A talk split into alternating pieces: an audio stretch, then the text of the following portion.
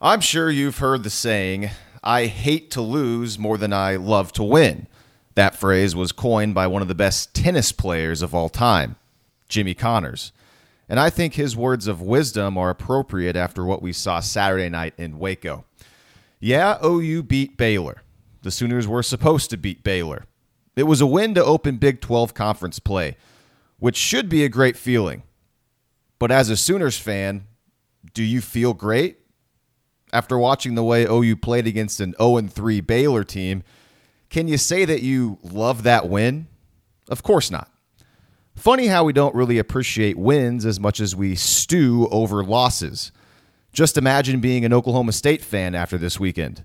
That defeat at the hands of TCU is so much more emotionally devastating compared to the feeling of exuberance Cowboys fans would have gotten from a victory. While us OU supporters feel a bit unenthusiastic by the way Saturday played out for the Sooners, maybe we should all ask the OSU fans in our lives how they're feeling today. Probably a bit more unenthusiastic than we are. Shortly after beating Baylor by eight points Saturday night, Lincoln Riley heaped praise upon the Bears. Quote, Winning is hard, Riley said. You can't take winning for granted, and we're not too good to not appreciate it. And you know what? Lincoln Riley is 100% correct. Winning is hard, and the Sooners most certainly are not too good to not appreciate it. That was made pretty clear Saturday night. Two things can be true at once. A national championship contender throttles Ohio State and Columbus on national television at night. And a national championship contender does not allow Baylor to score 41 points and rack up 500 plus yards of offense. I have no idea which OU team will resemble more the rest of the season. That club from the night in Columbus or the team from that night in Waco. So, because of that, as of now, I'll just do my best to not hate that win over Baylor.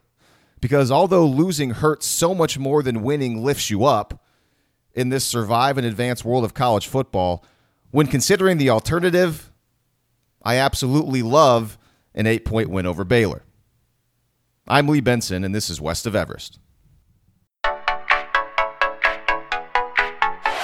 first down, it's Adams up the middle. Abdul Adams, watch out! Abdul Adams trying to go 99 yards, and he does! Third down and eight after the timeout.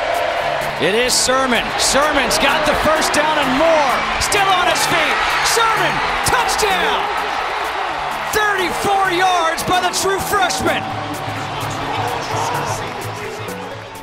Hello, everyone. Welcome into another edition of West of Everest. OU escapes Waco with a 49 41 win over a not terrible Baylor team. And also, you can say a much improved Baylor team, at least from week one. Joining me, as always, is my brother Grant. And Grant, uh, I did not travel to Waco for this one. I watched it on TV at the News 9 studios back in Oklahoma City. And then I watched the game again when I got home. And if I had to describe this game in one word, I would say unpleasant. What say you? First of all, Lee, thanks for that sobering opening take. I thought that was very well done. Um, if I had to describe this game in one word, I would use the word weird. It was a really weird game. Um, I was at a wedding on Saturday night, so I didn't get to watch the game live. I was able to watch um, watch it in its entirety when I got home, and um, I, I, knew I knew the outcome of the game already. I, I, didn't really know exactly how everything played out, but I knew it was a close game, and they escaped with a win. And watching the game as it unfolded, knowing what the end result was, um, the, the game just came off as a very weird game. A lot of stuff had to happen for Baylor to be in the position that they were, um, and pretty much everything that needed to happen for them to win that game did. Um, and I think the Sooners should feel pretty pretty fortunate that they that they got out of Waco last night with a win. Before I ask you our first big question, I got to bring this up because ever since the season preview, you you circled the Baylor game on the calendar, Grant. You said that's the trap game for OU this season, and and, and you you predicted that weeks ago. You even stood by it last week, and Oklahoma did not play well and barely won. How do you feel about that now? Well, I mean, I, I just thought it was the perfect storm. Um, you have a Baylor team that is 0 3 coming in. Uh, they've lost to an FCS team, they've lost to UTSA. Of course, they looked a lot better on the road last week against uh, a, a decent Duke team but I, I, just thought it was a perfect storm for, for a surprise game, um, especially with this OU fan base. Um, they see an 0 3 record, they see a team that lost to an FCS team, and they think, oh, this Baylor team is is done. They're uh, you know they're they're already entrenched at the bottom of the Big 12, and and I didn't think that it was maybe that easy. Um, based off of all of the tape that I had watched over Baylor, they were not a good team in their first three games. Um, and, and, I, I can only come up with predictions just you know based off of what we've seen on film. And so that's kind of why i added the caveat and a lot of the stuff that i talked about in the last podcast about how ou should do this they should do this. But i still had a weird feeling that it probably wasn't going to be that easy.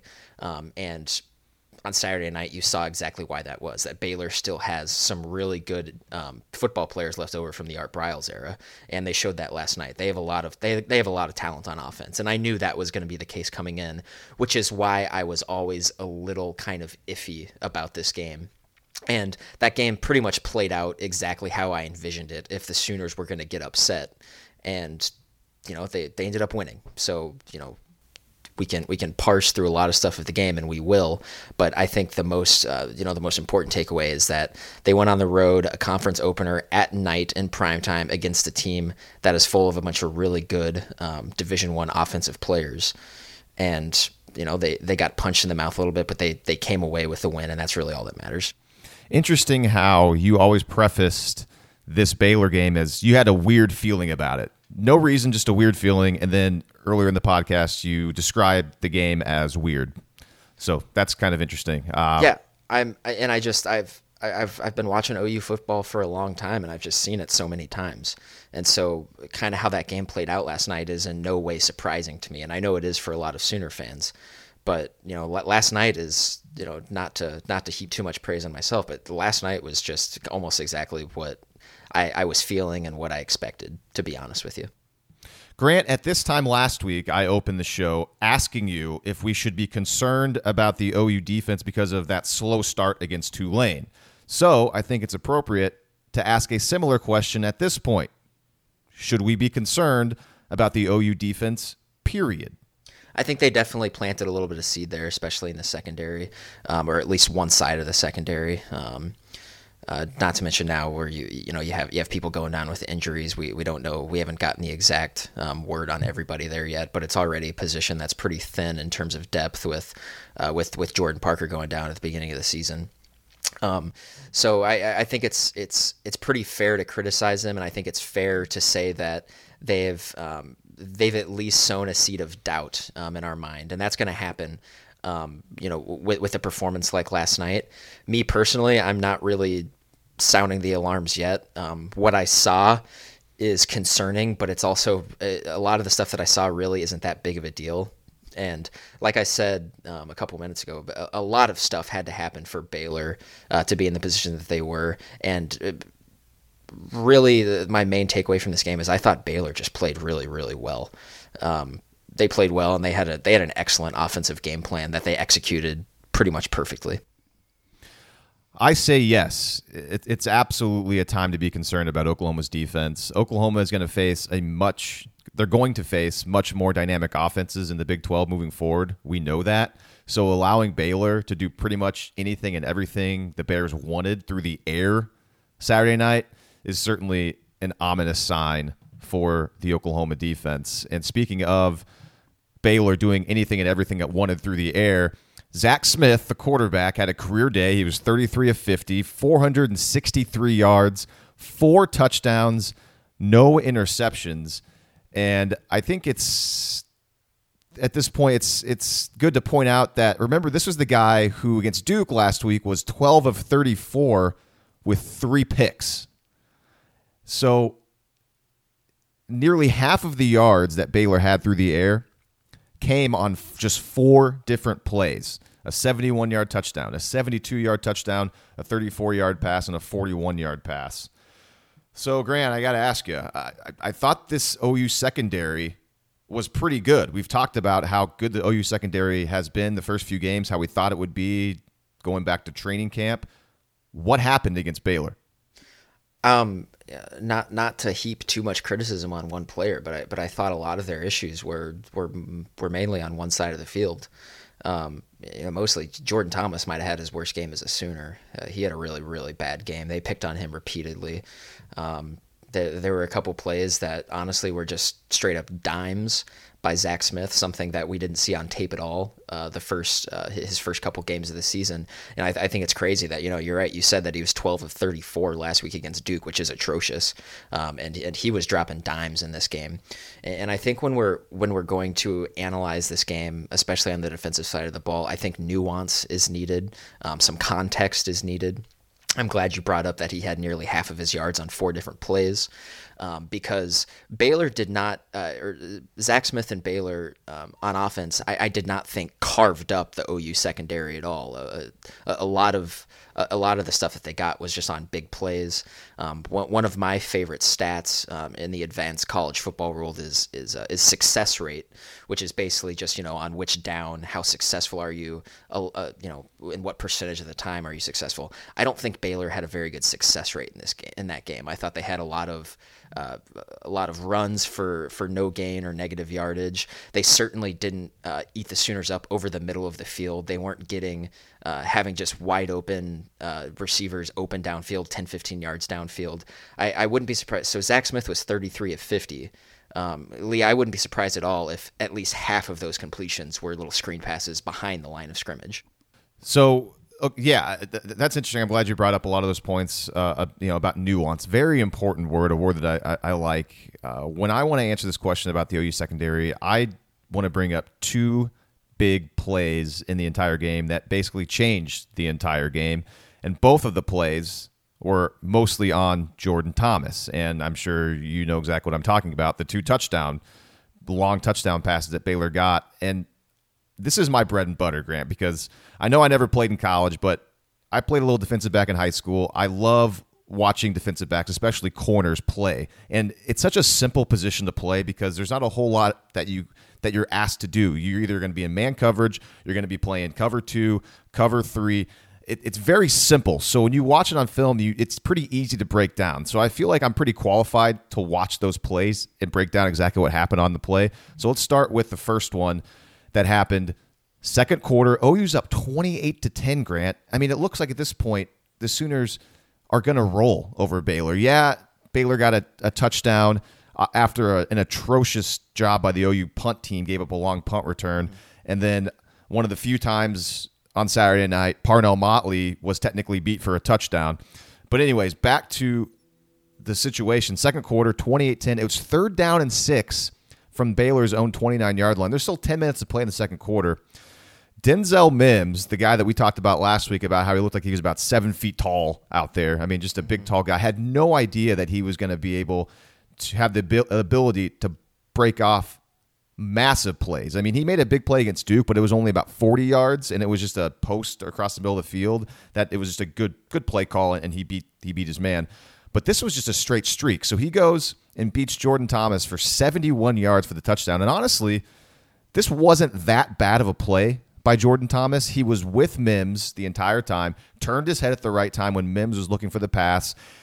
But you alluded to it moments ago that Smith threw some dimes. That was a dime. This that throw was, was perfect. Was perfect. It was perfect That's, just just past the outstretched arms of Jordan Thomas. That was a that that was a 100% perfect throw of the football. And this is what I'm talking about. Whereas the first two weeks of the season, you did not see Zach Smith do that at all. So that was, uh, based off what we've seen this year from Zach Smith, that was atypical of him. He put that ball uh, right exactly where it needed to be. And I, I, don't think I don't think Jordan Thomas really got burned on that play. He got slightly beat, um, and then the, the quarterback just just put it right on the money. Yeah, I think that's I think that's right, and it's also worth pointing out though that Thomas he did slow up a little bit too much when he felt Mims was kind of slowing down, and that cost Thomas that extra step. And on the opposite side of the ball, it's also worth pointing this out. They showed the all 22 footage. Parnell Motley had blanket coverage of his wide receiver, and he was up playing press coverage all the way, while Jordan Thomas started that play playing five yards off the ball. And so even with that kind of cushion, Thomas was still beat. And again, great throw by Smith.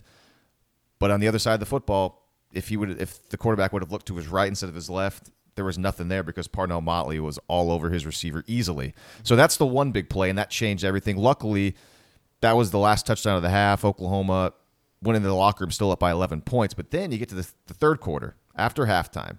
Second play of the second half. It's second down and seven from Baylor's own 28 yard line. OU still up by 11 points. And we've talked about how Oklahoma's played so well after the second half or after halftime in the first three games. I thought, you know what? Lincoln Riley and Mike Stoops will make good adjustments at halftime, and Oklahoma will just roll Baylor after the break because they played so well after halftime prior to this game. Mm-hmm. The second play of the quarter, Baylor trips left, empty on the right side of the formation. So no wide receivers to the right of Zach Smith. We have Parnell Motley, Steven Parker, Jordan Thomas all look to be in man coverage on this play. Motley and Parker are, are on the inside on the inside of the formation playing the two slot guys two yards off the ball. Meanwhile, Jordan Thomas is playing five yards off the ball, just like he was when he got beat by Denzel Mims. Ball snapped. Motley's guy runs a bubble screen route, which which takes Motley out of the play completely because he obviously comes up, has his man covered. Parker gets a jam on his guy, but gives up an inside release. This is important. Parker gives up an inside release, which allows his man to get a step on Steven Parker. Now, Jordan Thomas, out of the corner of his eye, he sees that and decides to cheat towards the hash to help on Parker's man because Thomas is afraid that the ball is going to go to that guy.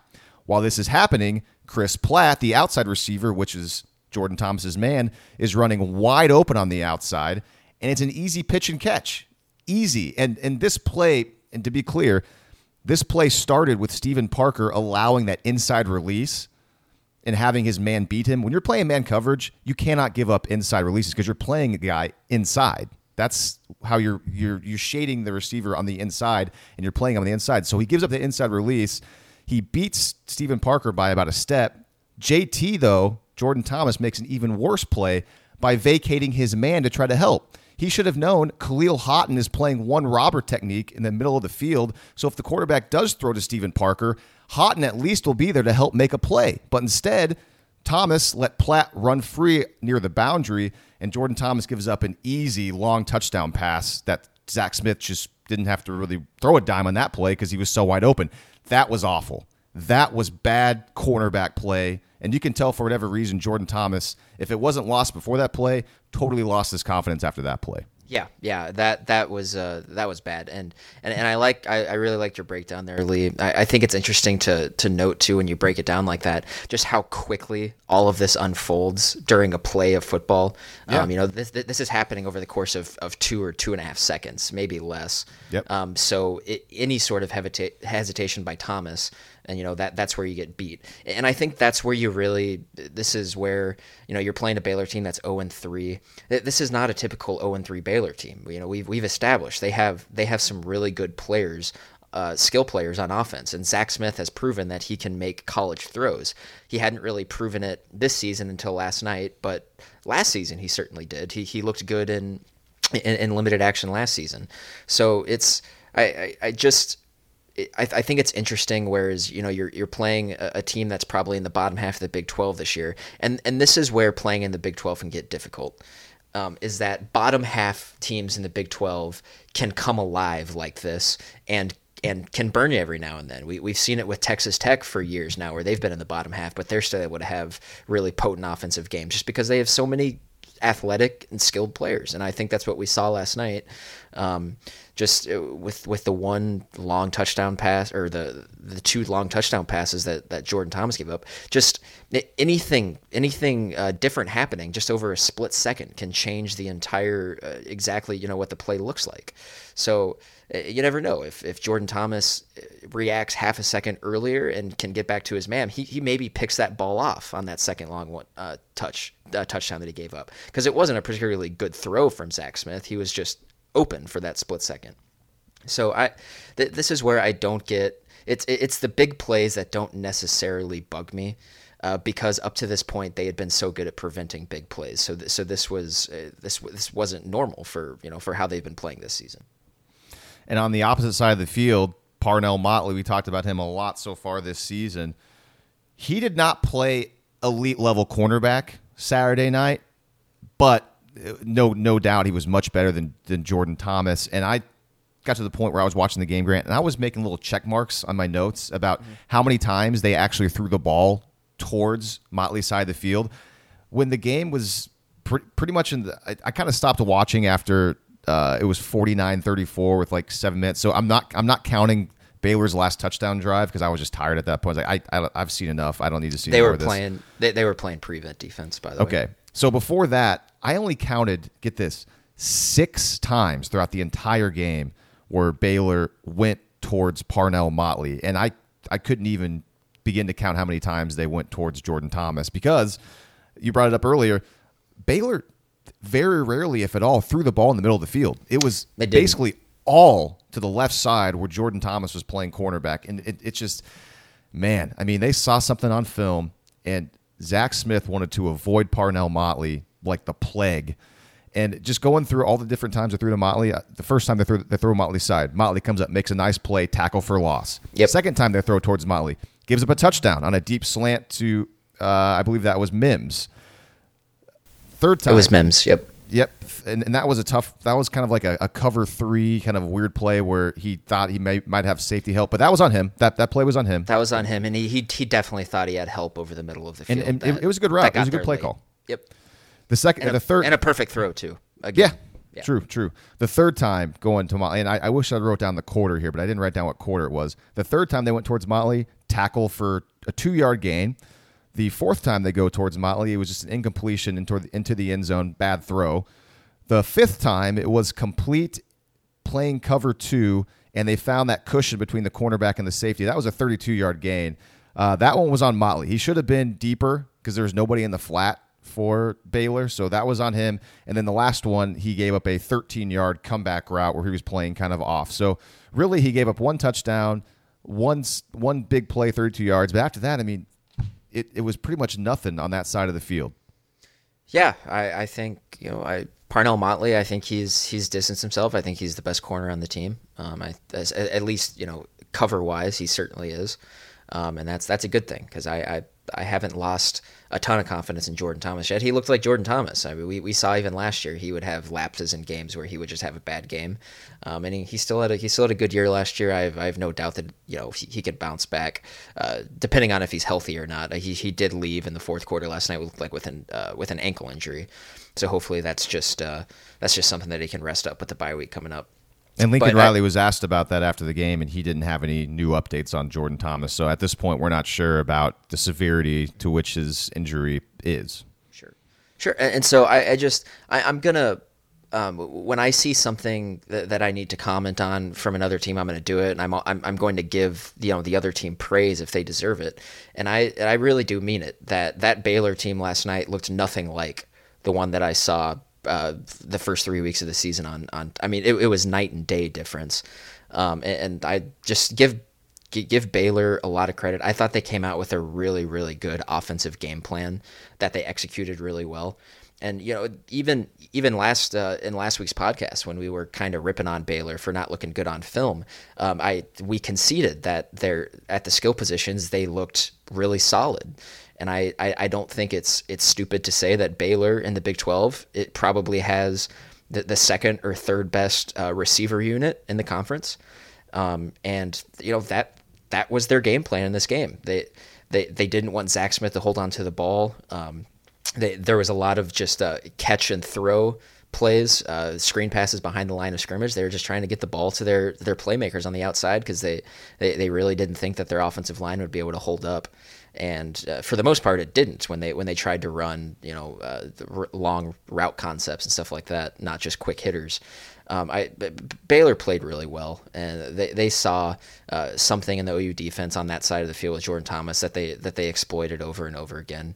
And I, I it's I'm just not going to get too concerned about it right now. If if it becomes a trend, then we can get concerned about it. But I, what I saw last night was was a team that came out with a game plan that that OU wasn't necessarily expecting because it didn't look anything like they had done in their first three games. Um, that that was the total Baylor offense. I think you and I mentioned Lee that it looked like Baylor's offense didn't really look like in the first three games. They, they didn't really know what they wanted to be, mm-hmm, and mm-hmm. they certainly did not have an identity problem in this game. They they they looked like old Art Briles Baylor. I thought with how they executed their offense.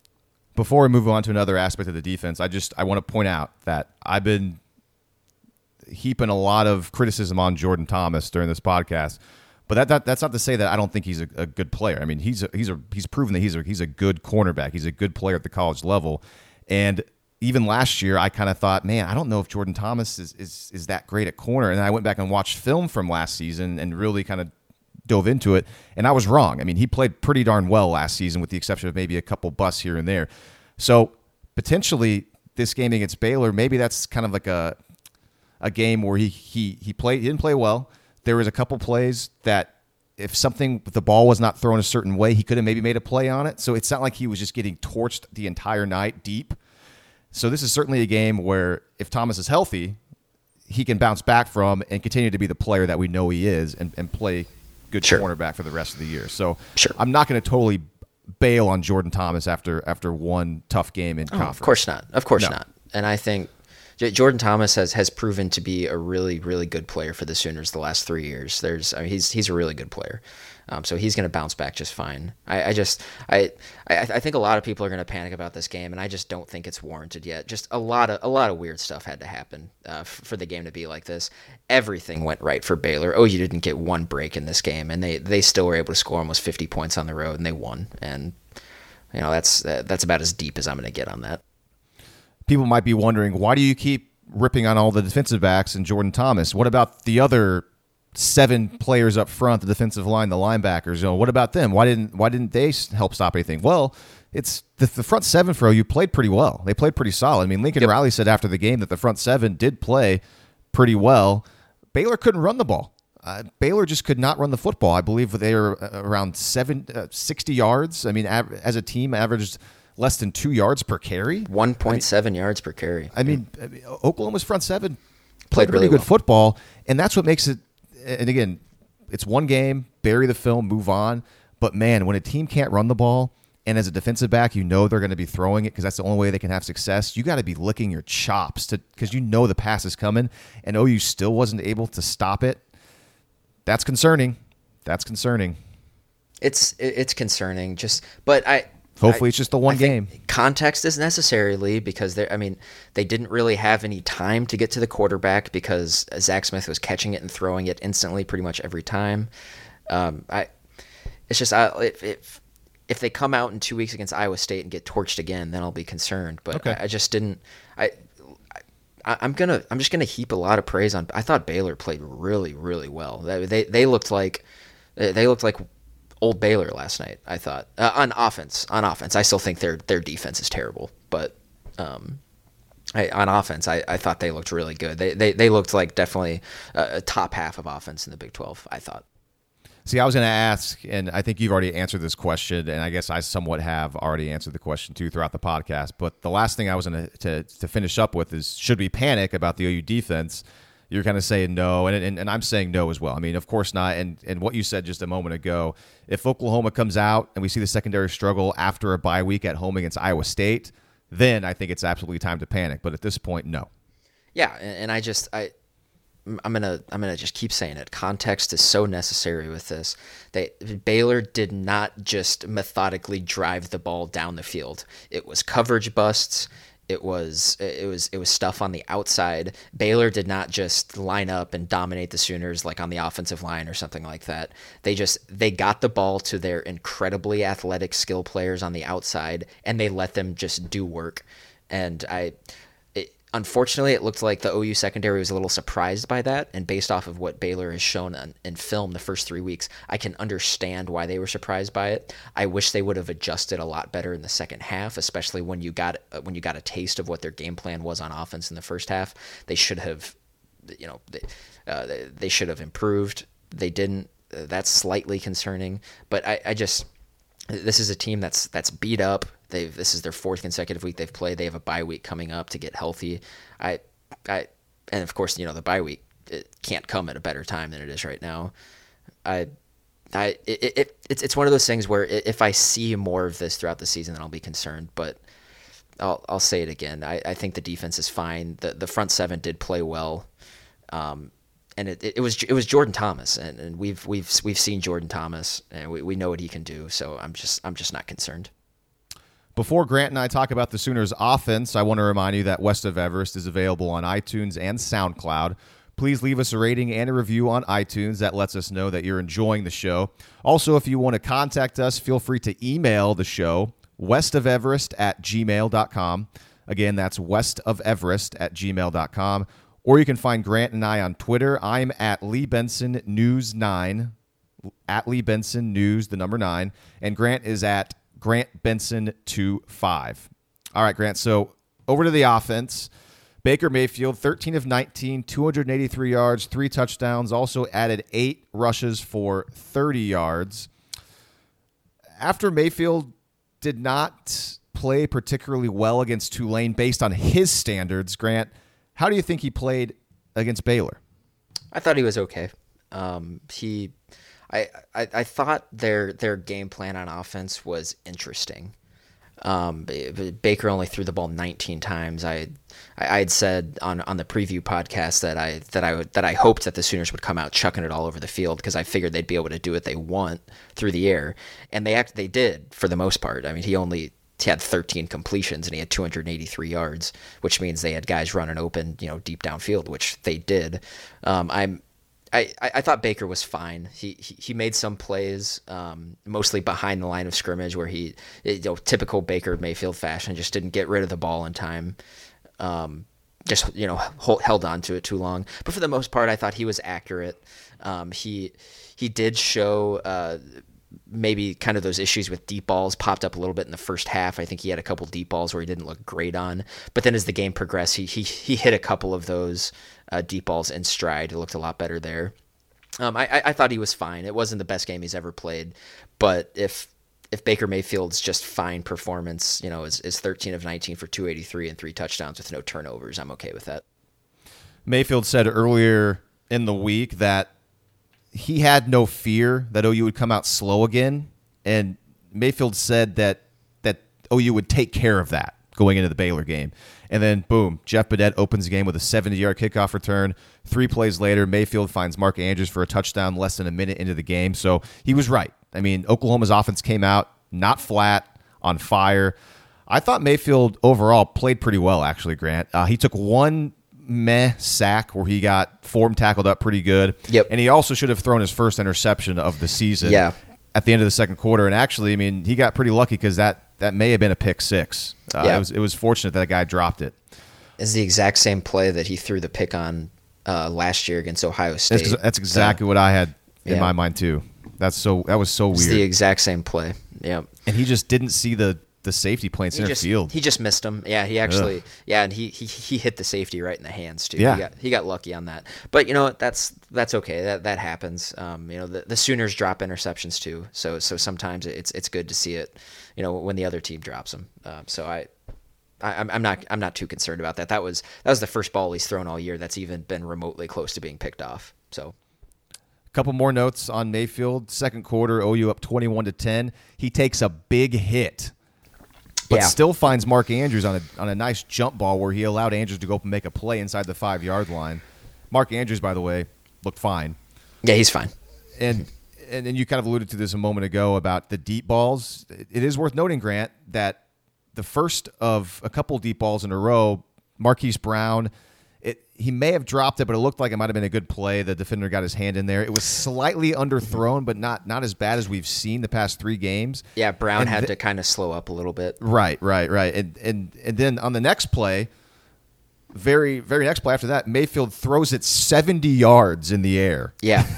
Just completely overthrowing Marquise Brown. The announcers kind of mentioned that maybe Brown He gave broke up on off. it a little bit, broke Yeah. off a little bit. But uh, as far as Baker Mayfield's arm strength that we were kind of questioning a little bit, at least maybe I was, he threw that ball easily 70 yards in the air. So I think his arm is That's fine. A, that's a cannon. That's a can, and he's he's got a cannon. I think we've always said that even even when he does kind of let it go, he's just he's such a smooth thrower. It doesn't always look like he's really letting it go. He it looked like he kind of took a bit of a crow hop on that one too, but but um, but he, he did he, he threw the ball seventy yards in the air. That's Maybe impressive. no Kyler Murray was like, "Hey, man, Yeah. uh, I'm a baseball player. You know, here, here's how you can get a little extra umph on your ball if, if you really need to." Yeah, and so uh, I, I do want to go back to because I, I I did think the offensive game plan was interesting. They obviously uh, and and they they kind of tailored it in the second half where they, they I mean for the most part they just ran the ball in the second half. I think Mayfield may have may have only thrown the ball three or four times in the second half. Um, but and and that was obvious they wanted to keep their defense off the field because they were struggling, so that's why they ran the ball so much. But I if if they would have come out throwing more, I really think they could have they could have buried Baylor in the first half. Uh, they they could have, um, but for whatever reason, they they really stuck to that run game. And I don't think that's a bad thing. I, I'm glad that that Lincoln Riley thinks that they need to run the ball. Um, but I only thrown it 19 times against Baylor secondary, which I thought was just not good. Um, was interesting to me, and I and I think I thought they could have gotten a lot more if they wanted to in, in that area of the game. See, I'm kind of on the other side of you on this one because going into the game, if you remember, I wanted to see Oklahoma run the ball a lot because Baylor was actually pretty susceptible to giving up big plays on the ground, which we saw later in the game. And I, I wrote in my notes uh, after the first half, I, I wrote, I wish OU would have tried running the ball more in the first half. I just think they would have been able to control the clock more. And because in this game, Baylor controlled time of possession. I think it was Yep. 31 or 32 to 28. So I mean, it was pretty close. But I saw a stat. Uh, they they flashed a stat on the screen, and let's see if I can find it. Okay, so Baylor had entering the game. Baylor's offense had run the second fewest plays in the Big 12, I believe, and averaged just 21 minutes of time of possession per game. I mean, 21 minutes in the first three games. So that means that the other team has had the ball for two thirds of the game, and Baylor was able to hold it against OU for 32 minutes. I that's a problem. That's a problem because Baylor's offense is is not as good. I mean, they played well against OU. So, anyways, I want to see Oklahoma run the ball more in the second half. Like you mentioned, they sure did, and and Oklahoma ran the football a lot a lot in the second half. And and I think it's as far as the running backs go, at this point, it's impossible to predict who will be the main guy in this offense from game to game. I mean, obviously, it's more likely to be Abdul Adams every week because we've seen him participate and play pretty well. By the way, Abdul Adams looked great against Baylor, and that's that. And I mean, obviously, a 99-yard touchdown run. Uh, even as, aside from that, he he averaged more than six yards per carry, even taking that run away. But the other three guys are good enough to get their shot, obviously, and and it's just it's obvious that, and we've been talking about it for a while, and it's even more obvious now. OU very strong at running back, certainly a position of strength for the Sooners, and I'm just looking forward to seeing how this plays out the rest of the season. Yeah, I, I think it's um, I, I think it's pretty safe at this point in time to say that in terms of just running back stable, you know, the depth that they have here, that that the Sooners. Uh, I, I think they pretty clearly have have the best stable of backs in the conference. I think that's that's fairly evident. Um, Abdul Adams is a really good player. He's he's really good, and so is Trey Sermon. So you know they, they have two guys who, who you know are really good. I didn't think Marcelias Sutton looked great yesterday. Um, I, I, I do kind of like the little. uh, Um, I, I thought he looked good on, on one kick return in particular, where you could definitely see the kind of the jitterbug in his legs. Yeah, He, he, yeah. he really does have quick change of direction, um, and he, he's dangerous every time he gets the ball. I, I thought he looked a little. He just looked a little hesitant when he was carrying the ball. Um, the it, it seemed like the offense when it did stall, it was when Marcelias Sutton was on the field. I thought Abdul Adams w- was the guy they should have gone with for the majority of the game. But that's you know what that that's that's not a huge deal. I'm not going to harp uh, too much on that. Um, I, I, I thought the offense, I, I, I said going into the game that the offense was going to do whatever they wanted. And that, that was the case. That absolutely was the case. Uh, OU had 625 yards of offense. The only time they ever got stopped, it was because uh, penalties derailed their drives. That that was it. That that's all that stopped OU. 10 was- penalties was- for OU. Was penalties. Um, they had five holding penalties called on them, Lee. Five. At least one of them looked That's- like a, a phantom hold. Yeah, and that's that's crazy. I think you and I have always kind of had some fun with, with, with the holding penalty. I think in, in 2008, I'm even going back super far. We, we we lamented the entire season that that OU's opponents didn't have a, a holding penalty oh against them once the entire season, and then and then you see a game like this where OU gets called for five of them in one game, and it's just uh, holding is such a weird thing, and when it when it happens so much in a game, uh, it, it leads me to believe that the the refs were were blatantly just looking for it. They were looking to throw a flag for everything.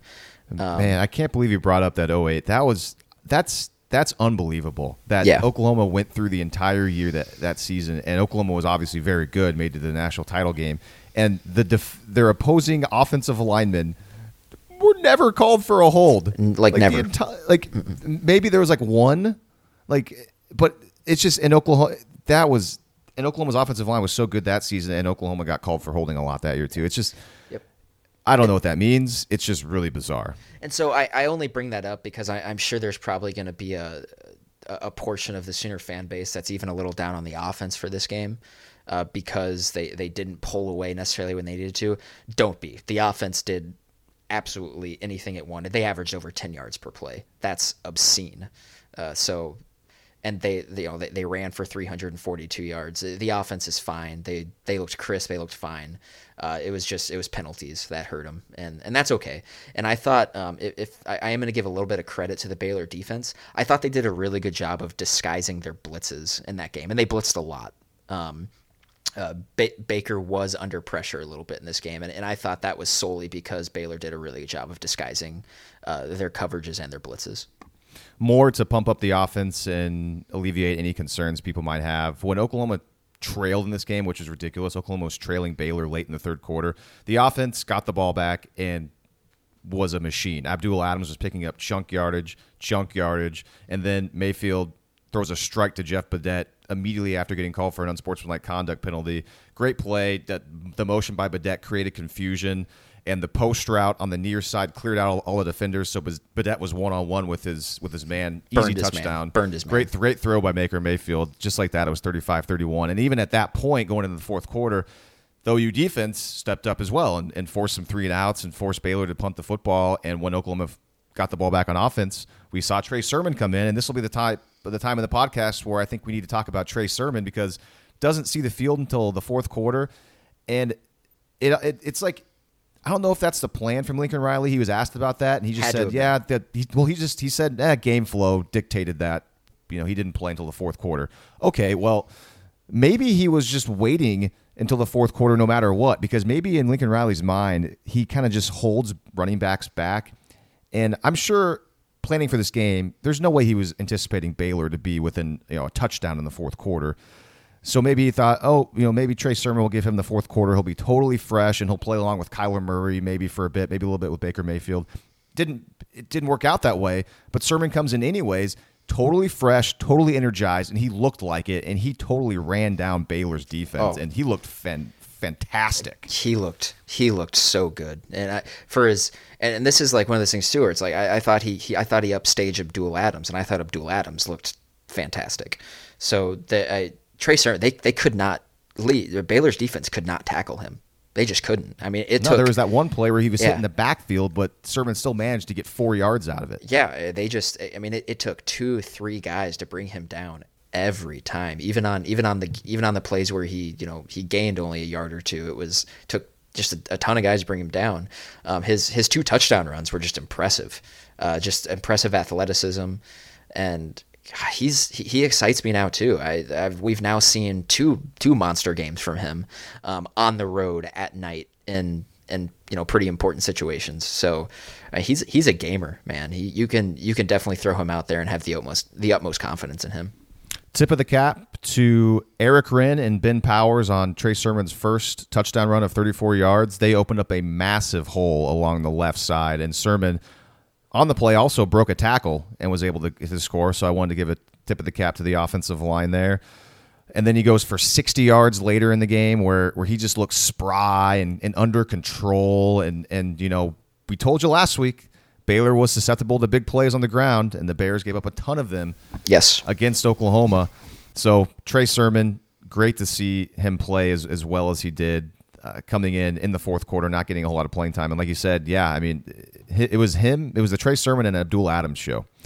Uh, any notes? Any notes on the wide receivers, Grant, that stood out to you that, that you want to mention at all? I, I honestly didn't really have have much except for uh, it was just disappointing for Marquise Brown. Uh, that fumble Yeah. in the third quarter that was Yep. huge. I mean, total, totally huge, huge momentum shift, totally avoidable as well.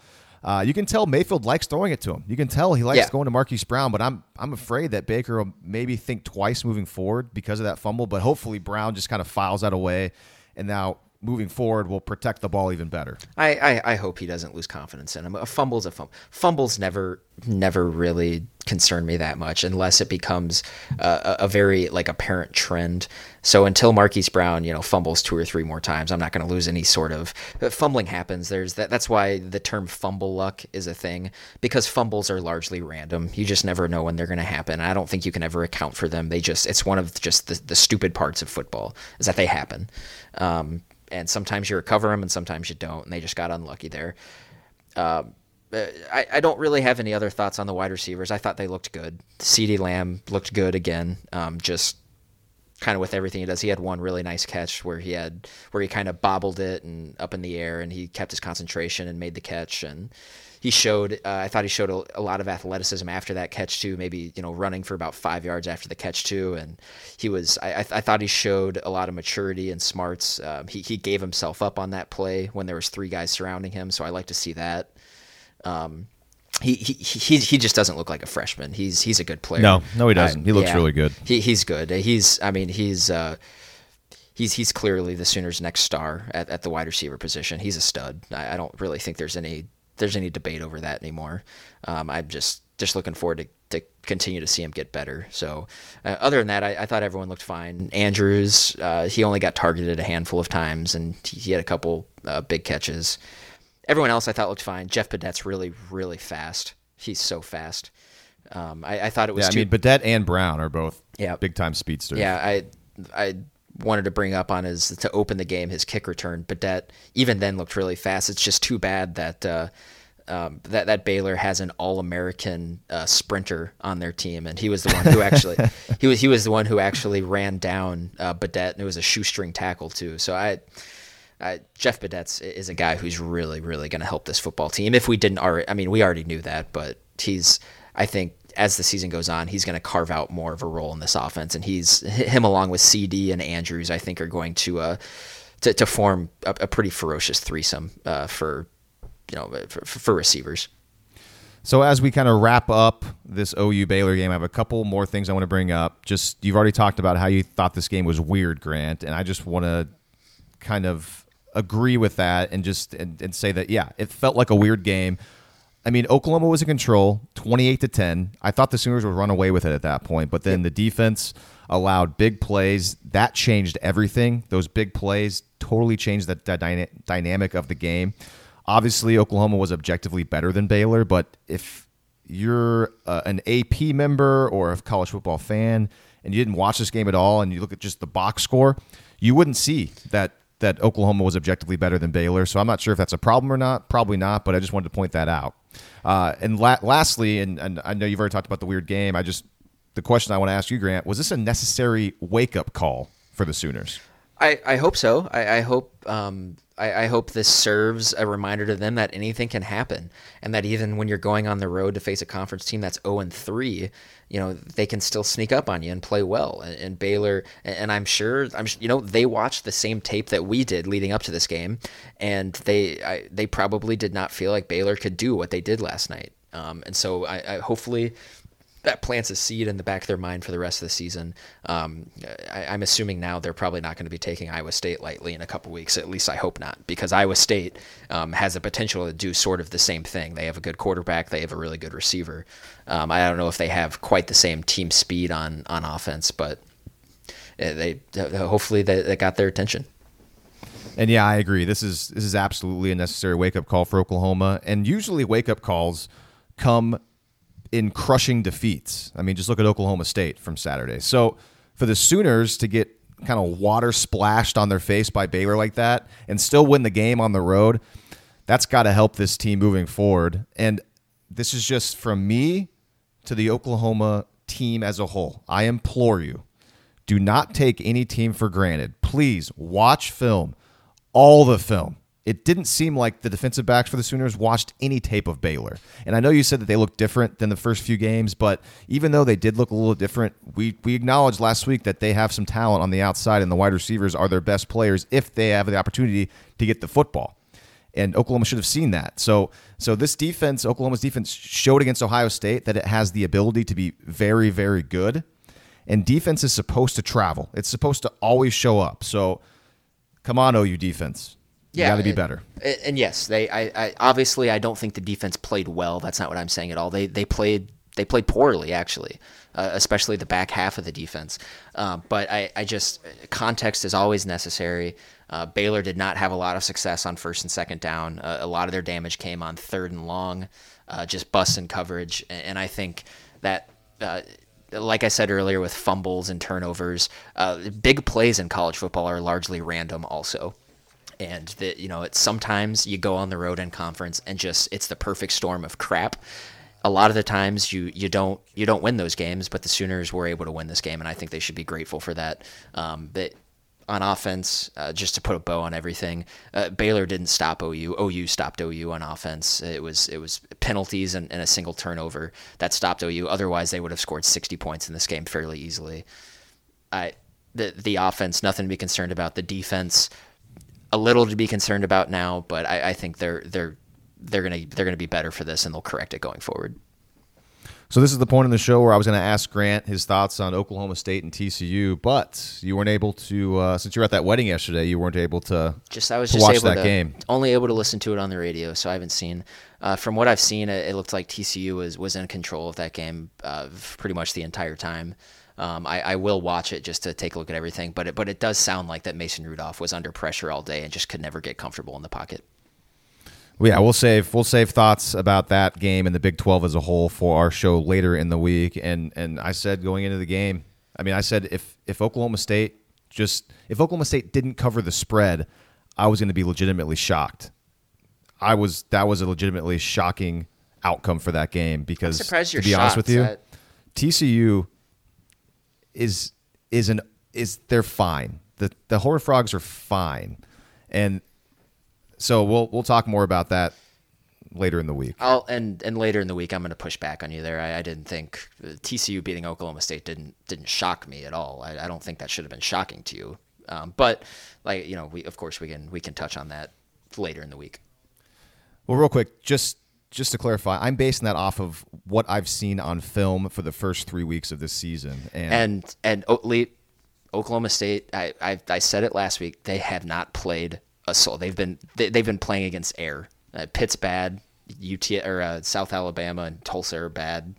It's it's it's crazy what happens when you finally play a team with a pulse and they got sure. Yeah. I mean TCU was obviously the, the best defense they'd faced, but TCU's defense was exploited by SMU literally one week before. And and, and SMU's and got maybe, a dynamic offense, but nowhere near as dynamic as Oklahoma State's and, and maybe this was maybe TCU had a had a moment like OU had this week against Baylor, where they just gave up a lot Perhaps. of big play. And and I'm stuff like that happens, Lee. And this is a uh, this is a sport where it's it's different week to week and uh, especially playing in this conference, you never know, or at this conference and in this part of the country, you just never know when a team uh, is going to sneak up on you. Especially, especially if they if they spread you out and they t- and they chuck it around the yard. You just never know what's going to happen.